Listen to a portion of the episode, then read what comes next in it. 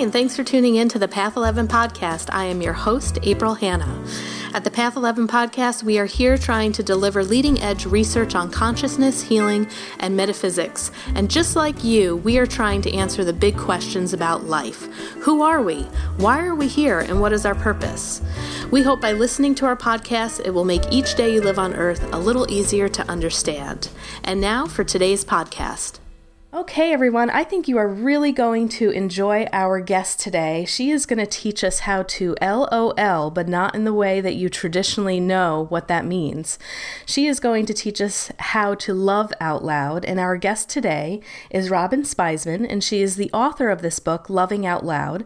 She is also an award winning New York Times bestselling author and popular keynote speaker who has appeared in the media for over three decades, including NBC's Today Show more than 30 times times. So, Robyn, I'm excited to learn how to love out loud today. I think this is going to be a great pick me up podcast for everyone that is looking to uh, brighten their lives. And I know that you love to give some practical advice, and I think that's what the world needs right now. So, welcome to the Path 11 podcast. Thank you so much, April. I'm so delighted to be on your show. So, I'd love to know a little bit more of the backstory of what inspired you to write this book. Well, Loving Out Loud is a little book and it has a great big message that we each have the power to make a positive impact on someone's day and every day. It's just not love in the romantic sense of the word. It's how do we brighten, deepen and our relationships and then connect with each other in a more profound, purposeful way where we deepen our relationships, we we get to know each other better. And we strengthen the way in which we live our lives more on purpose. And it's just a beautiful concept. And it's taken off. It's individuals from all walks of life are starting to understand that loving out loud that love love is a verb. It's not a noun. And it's action Mm-hmm. And I love throughout your entire book, you are giving us the actions to take and, you know, different ways that we can apply it with our children, uh, with our relationships, in the world of work, just kind of being out there in the world, loving out loud. Um, and why don't you give our listeners, too, a little bit more of just your history and background of what you did before you wrote this book? Well, before I wrote this book, I was writing dozens of other books on parenting topics. I've been in the media for over 35 years as one of the nation's well known gift experts. And as I started really understanding which gifts connect with individuals, that long after someone is gone, that they remind the person of the giver, that there's something deeper. I started understanding better that there are intrinsic and there are invisible gifts that we feel with our heart and they enter our hearts and they live forever in our minds. My life um, has been a beautiful one. I was raised by two incredible parents um, who recently passed away. My grieving was extremely deep. And as I grieved, I realized that all the love they poured in me was meant to be poured back into the world in some way. And I was able to really plow through grief, though it was very difficult. Um, still is. But as I started looking for ways to love out loud in their honor and their memory, there was something that I realized I've been loved out loud my whole life, and that it was how I feel alive. And I started exploring well, how do other people love out loud?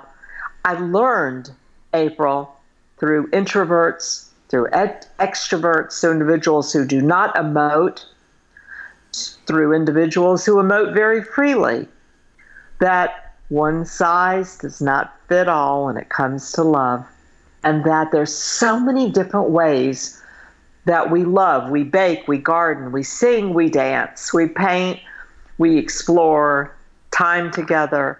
There's so many ways we love, but what actions really stick and help move that ripple uh, of goodness, that kindness, that wellspring of kindness forward.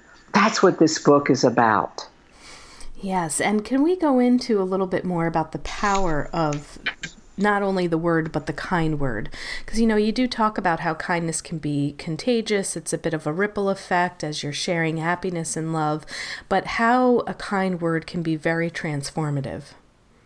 Yes and so I, i'll i'll return with that example to that example with my own life. So my my husband who's a man of a few words and extremely kind he said to me on our first valentine's day sweetheart what would you like for Valentine's Day. And I thought about it long and hard, and I said, "Okay, this one's free. There's no mall." That that gave him a lot of relief. For the I'm the gift giving expert, and I said, "How about every morning you just say something kind when I wake up and brighten my day?" So he gave it some thought, and he said, "Well, what about Good Morning Beautiful?" and I said, "Great." Well, eight years later, every morning, whether there's a post it note, whether there's a little note, whether words might flow in by four o'clock in the afternoon, I get my good morning beautiful. And it became a tradition. And it was also a way that I was able to set out loud the manner in which I wish to be loved. And I think what's surprising me that is so surprising is that so many individuals are, are hesitant or complacent about asking for how they wish to be loved. And with words, kindness, the question you ask goes back to the power of a kind thought. Well, number one, when we look in the mirror, what are you saying to yourself? Kind thoughts. Good morning, Robyn. You know, let's make it a great day. Or, boy, you look tired. Or, all the things you have to do on that to do list. Or overwhelming yourself with, um, you know, any goal you haven't met. And I think what we must go back to is, first of all, being gentler and kinder with our own thoughts. Slowing down is probably the most important thing I can say right now that is relevant in all aspects. If you get somewhere five minutes later, if you do not rush your children, hurry up, hurry up, we got to go, got to go. And you start realizing that that those few moments are precious with yourself, with others, and a kind thought and a gentle voice that doesn't mean be Pollyanna and put on rose colored glasses. And no, it just means why don't you start listening to yourself? When I started listening to myself, I had some negative thoughts, a lot of them. I would be saying out loud repetitively something. Gosh, I'm so tired. Gosh, I'm so tired. Or oh, I have so much to do today. So I shifted April my to-do list to a to love list and I started noticing that kindness began inside me and my awareness of what I could do that was loving versus rushed, stressed, hurrying everyone, myself. And it's a very special shift to begin and we can go deeper into what can you do with words. But the first is what do you say to yourself? Yeah, and and you're kind of uh, spawning another question inside of me because as you were talking about that, I was thinking, you know, as we deliver these kind words to people, that has a great effect on the person that is receiving it. But what is the benefit of the giver? You know, of the person that, you know, what does that do for me as I am kind of talking, you know, more nicely to myself, but yet being very conscious and aware of spreading kindness. Um, even though I'm not the receiver of it, being the giver of it, I would assume is also extremely healing and transformative. I think, April, what one of the things that I've discovered is the scientific research on our brains, which is absolutely phenomenal that scientists, neuroscientists are discovering that when the brain hears kind words, that when we give our own thought process something positive, that positive responses are released. They even say we age better when we are focusing on kindness. And that is about not just being selfless and doing for everyone else, but it's what we feed our own inner thoughts, our own, you know, individuals listening to us.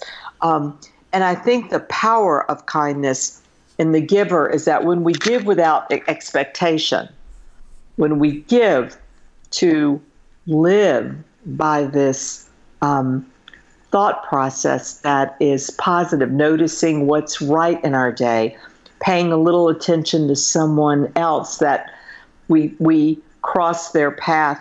How did we leave them? Did we leave them stressed and worried, or did we leave them um, relaxed and happy that they served us? Um, I think the bottom line here is that the giver is probably one of the most powerful parts of kindness is we we start feeling like life is a little lighter and that doesn't mean that your listeners don't have an amazing amount of challenges or problems or worries and all those are very real but when you're in a moment and you start learning how to ask for help you're being kind to yourself when you're letting someone know I'm overwhelmed. I need help. It's an ability to emote in a more thoughtful, purposeful way. So, Loving Out Loud, my book, The Power of a Kind Word, dives in, takes a deep dive into your relationships your friends, your family, your children, your sisters, your cousins, your parents, and those that are no longer with us. And, and it helps really kind of reboot and reset the messages inside your own life that you've grown up believing and perhaps how to how to shift it to a more loving life that's affirming, accepting, that's devoted to figuring out how to make this a, a better go round.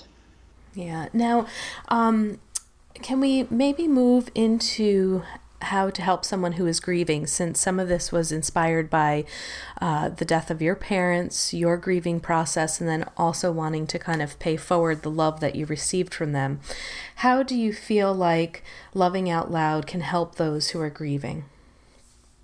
Well, I'm the example that I was grieving so deeply that I was absolutely every morning waking up and it was all I could think about how much I missed. I called my mother every morning my entire life. Um, long before cell phones existed, I was calling my mom. And my relationship was a beautiful one, but their relationship with the world was they cared deeply about community causes and making a difference. And my dad was a gentleman, but he was also a gentle man. And he was perceived sometimes as even being too nice. And that always confused me because I thought, what is that? And so it was very authentic. And I'd say to him in his when he was 90 and um, had already advanced Alzheimer's that was setting in um, rapidly, I said, Dad, why are you so good? And he said, I don't know how to be bad. Mm. And I think that that was probably one of the most compelling comments um, and so when it comes to grief, if whether you've lost a friend, a cousin, a child, a, a, a family member, um, a parent, whoever they are, I've learned over the years that when we try to push grief down, it's not going to work. But when we learn new ways to live out loud and show that love, even when someone's not here presently, they are here with us in our hearts. So this book has an entire chapter on it addresses grieving, but it also addressing cherishing loved ones and preserving memories. How do we tell the story of someone's life and accept the fact that they are not present in a physical way. And what I've learned is that as grief as time is the healer, time it does not make grief go away, but I've learned that time does soften um, the pain. It doesn't take it away. And for some people, perhaps time does nothing. So for me, grief became an exploration of how do I move forward in life, still enjoy my life, but accept that grief is now a part of it. And the very first thing I learned really how to do was to give meaning to my parents' lives by actions. And I found that when I volunteered or when I did a kind deed or when I'd lay down pennies heads up, pen, you know, find a penny, pick it up the rest of the day, you have good luck. My parents always picked up pennies, but they had to be heads up. And now I laid down heads up pennies because I realized I could make somebody else's day by that little deed. It was like grief hits us in waves, but I found that I could shift the grief to actions. And I started volunteering and I started looking for ways to become a little more selfless and it was no longer about just my grief. I got interested in other people. Instead of being interesting i became interested. And when you hear someone else's story and you learn how they are dealing with grief i think that brotherhood or sisterhood becomes empowering. So april um, have you ever lost anyone? How do you deal with grief? Yeah, um, I've had many losses in my life, and I think very similar to, you know, what you're sharing too. I love to live through their memories, um, you know, speak about them often, uh, participate in, I've done a lot of grief ceremonies, uh, allowing myself to grieve, to be in touch with those emotions, uh, honoring them. I have an ancestor altar of everyone that's passed away uh, that I have in my office. Um, so yeah, there's there's lots of different ways. Um, but probably one of the other things that I do to keep my grandmother's memory alive is I love baking her recipes and sharing her food with people. So okay, I have the biggest smile on my face. Tell me something you bake your grandmother taught you. Oh gosh! All right. So what? Which one? Um, the best. The best one that everybody goes wild over. The best one would be the red spaghetti sauce. She is Italian, and uh, she taught me how to make red sauce from scratch. And Italians are usually very proud of their red sauce. Um, and then oh, cooking that either goodness. with whether it's with meatballs, lasagna, um, any type of Italian dish that includes that red sauce, people are usually like, "Oh, it tastes just like grandma's." So.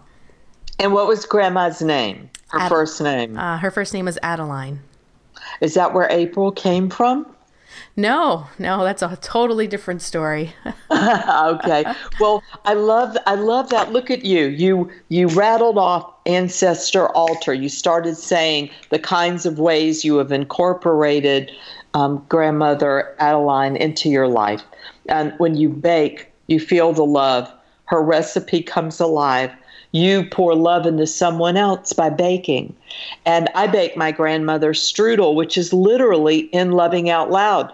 It is the best strudel. I'm like, I am not a great cook, but when I do my grandmother Annie's strudel, look out. I have people lined up um, for the strudel and they tell me what they want apple, pineapple, strawberry, blueberry. My husband likes orange strudel. Um, everybody has something different, and it's my way of feeling loved and loving them. And see how that one little moment of a recipe goes forward in life. And I was a teenager, my grandmother showed me how to do it and make it. And I recall so vividly that moment I, am standing there, and she's in her little black high heels that are about two inches, and she was five foot one, and but she always wore the heels. I just have a, a beautiful sense, and and yes, it, it brings tears to my eyes. Why? It's tears of happiness, and yes, I miss her. And time allows us to create loving connections in so many ways, loving out loud allows you to grandparent with love in a way that is not about buying toys or giving children candy. It's about sharing things that are far more memorable and powerful than all that. And I have a lot of practice with six grandchildren, my favorite little human beings ever. I have an I Love You library. and we learn how to love a book. We take one off the shelf before we take another, we put it back. We turn the pages with love and kindness because a book is a friend. And we wouldn't want to rip its page for the next person who reads it or, or heard it. So, nice hands, kind words. We talk about the book and we talk about did we did we really love it? How did it make us feel? Did we laugh? Do we want to read it again? It's kind of like uh, a relationship, but I think the key here is if we start loving out loud, we find that it translates from this giant thing that feels like I'm in love, a state of mind. No, it breaks it down to learning how to pay little attentions to simple things that all of a sudden become very big, special things in our lives. And there are hundreds of ways for you to go forward and not just learn how to give a compliment, but to create sincerity in your relationship, trust, to be someone people enjoy being around more. That's a concept. And bond deeper with the people we wish to bond deeper with. Yes, that was beautiful. And um, I have two directions I want to go in, but let me let me slow down a second and maybe bring children in since you were just talking about your grandchildren. And uh, you do have in the book just ways that you can inspire children to be kinder to each other, how, you know, as parents and adults, you can be kind to the children. But it is important, you know, with the generation that we're raising and how do we teach them early on to spread more love. So what are some of the things that you do with your with your children, your grandchildren, and teaching them not only to be kinder to each other, but how to be kind to other human beings? Well, when my daughter was three years old, I was a working mom from home, writing books and working and doing all kinds of things. And I created a little desk for her. It was just a cardboard box, had some stationery, a little Rolodex, you know, had an old one at the time. And this is, by the way, right before cell phones. Hard, hard to believe, but and I appointed her CEO of a thank you company. She wanted a job. It was clear. Mom had a job, and I was going to involve her. Children want to help. So everywhere we went, she hired people for the company. And we talk about it. She became a kinder finder. And I made all this up. And this pretend family company, Allie began hiring people at the grocery store who perhaps had a kind voice, or they did something nice helping me um, get a, a, a new egg carton because maybe there was an egg that was cracked. Whatever it was, we started out. You meet a child where they're at. And boy, she could hire for the largest corporation in the world now in her 30s. She's awesome. And but we started small, and the reaction from people, it was fabulous because so many individuals have not been thanked. And here's a little three-year-old, four-year-old, five-year-old. We did this until she was like you know, eight or nine. We we still talk about it today. That boy, that person would be CEO of our. You know, we would retire and let them take over. So it became a language of love. With grandchildren, with my own children, it was very important to me that giving back was fun. We found it so meaningful, so awesome to wake up and do something nice for someone else. And that is why that kindness as you inspire it, whether you're a parent, a grandparent, if you stop and recognize children um, want to have fun, it's their job. And then how can we make it fun? Then you start to realize that a child could be, a two year old could be put in charge of hugs. So if they're in charge of hugs and grandma comes over, and let's just say that, you know, Jason's in charge of hugs okay, Jason, you're in charge of hugs. Show grandma how we do it. And Jason starts hugging everybody. It's almost like you're teaching children how to love out loud. And then the other flip side is are you proud out loud? Proud out loud is a is a is a section in the book that really talks about being very mindful about what you're reinforcing. Because if you're specific with your praise, children will be more likely to understand it and repeat it. But just saying you're nice, you're a good boy, you're a good girl, We want to move towards something very clear.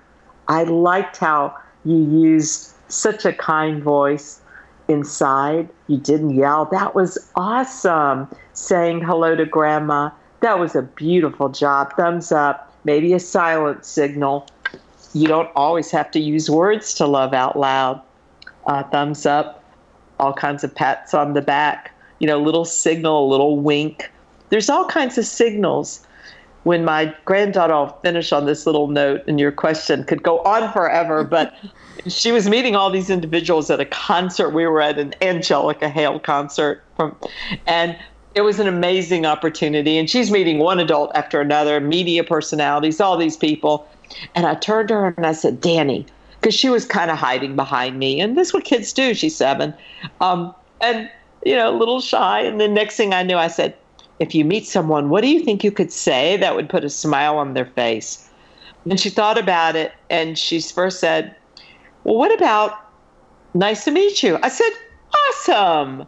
That would be perfect. So my friend Martha Joe walks over and says, Hi, Danny. And said, I'm so happy to introduce myself. I'm Martha Joe. And Danny says, right out loud, looking at me, eye contact, nice to meet you. And I'm like, two thumbs up. Martha Joe is like, whoa, I love you, Danny. Your manners are so lovely. It was like a, a celebration. And Danny felt so good about it. And that little moment beyond the other 30 people that we talked to connected. And Danny got a little response and it felt good. It felt great for everyone. So look how Loving Out Loud goes around when we stop. We don't make each other. Can't make someone love you out loud. You cannot make a child be nice. Something has you can, but it won't go so well later on when it comes from within. When a child understands that inside, if we share ourselves, we're showing concern for others, and it's the right thing to do. It's a different world, it's a better world. Hmm, thank you for those examples. And maybe a way that we could wrap up is to give some actions or maybe your top three ways that the adults who are listening can love out loud and just kind of giving that practical advice that I know that you you love to give and that you wanted our listeners to take away with something practical that they can do to start their journey to love out loud in the world after they listen to this podcast. Thank you. That that's a great way for us to end on is a, end on a high note. So let me give you this: move your to-do list to a to love list, and think of your errands uh, as being more enjoyable because while you might be rushing, slow down, connect with the person. Even if, for example, I get my alterations by Winnie. I can't wait to see Winnie. So it's no longer an errand that takes up my time and I have to rush and get done and wait for, I get to see Winnie, my friend that I got to know while she was hemming my pants. So make your to do list, your to love list, and pay attention to adding those individuals on your love list that you would like to get to know better or you adore and need your attention. Number two would be Ask someone, How may I help you? Instead of offering all the solutions and advice, ask a question. Listen first, very carefully. And then, while you might have great ideas for how you can help, ask first what would help this individual. And then remember to follow up. So often we ask how we can help, we don't follow up for many reasons. And think about follow through is loving you out loud. Number three, if I had to end on anything, I think I would just say, please slow down. Life goes very fast sometimes around us, and we get overwhelmed easier, easily. But when we love out loud, we choose kinder words. We don't have knee jerk responses to people with these old behaviors.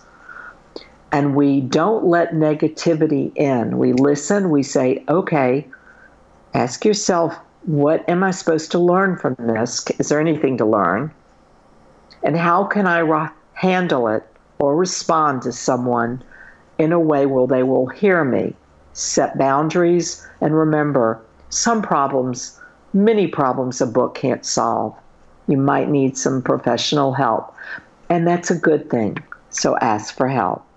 Wonderful. I think that's a wonderful way to end. And I just want to thank you for uh, just allowing this podcast to be so inspirational. And I would love to bring our audience over to not only this book, uh, but some of the other books that you have published as well and have written. So, can you let our audience know where they can find you if they would like to purchase your book, uh, take a look at some other books that you've written? And uh, you have a great website and a YouTube channel. People can watch you. So, so um, I'd like you to share all that information before we end.